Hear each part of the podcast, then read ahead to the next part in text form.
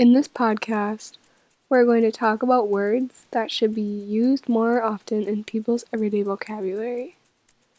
Each day, we're going to be talking about a new word that you can start using.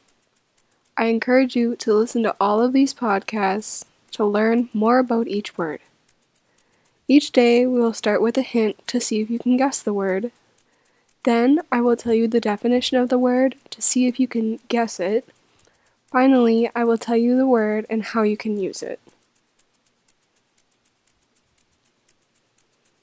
The first word of the day hint is this word is an adjective and you can use it the word to describe many elders.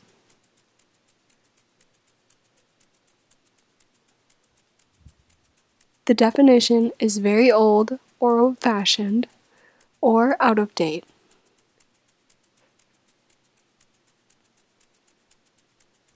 The word is archaic.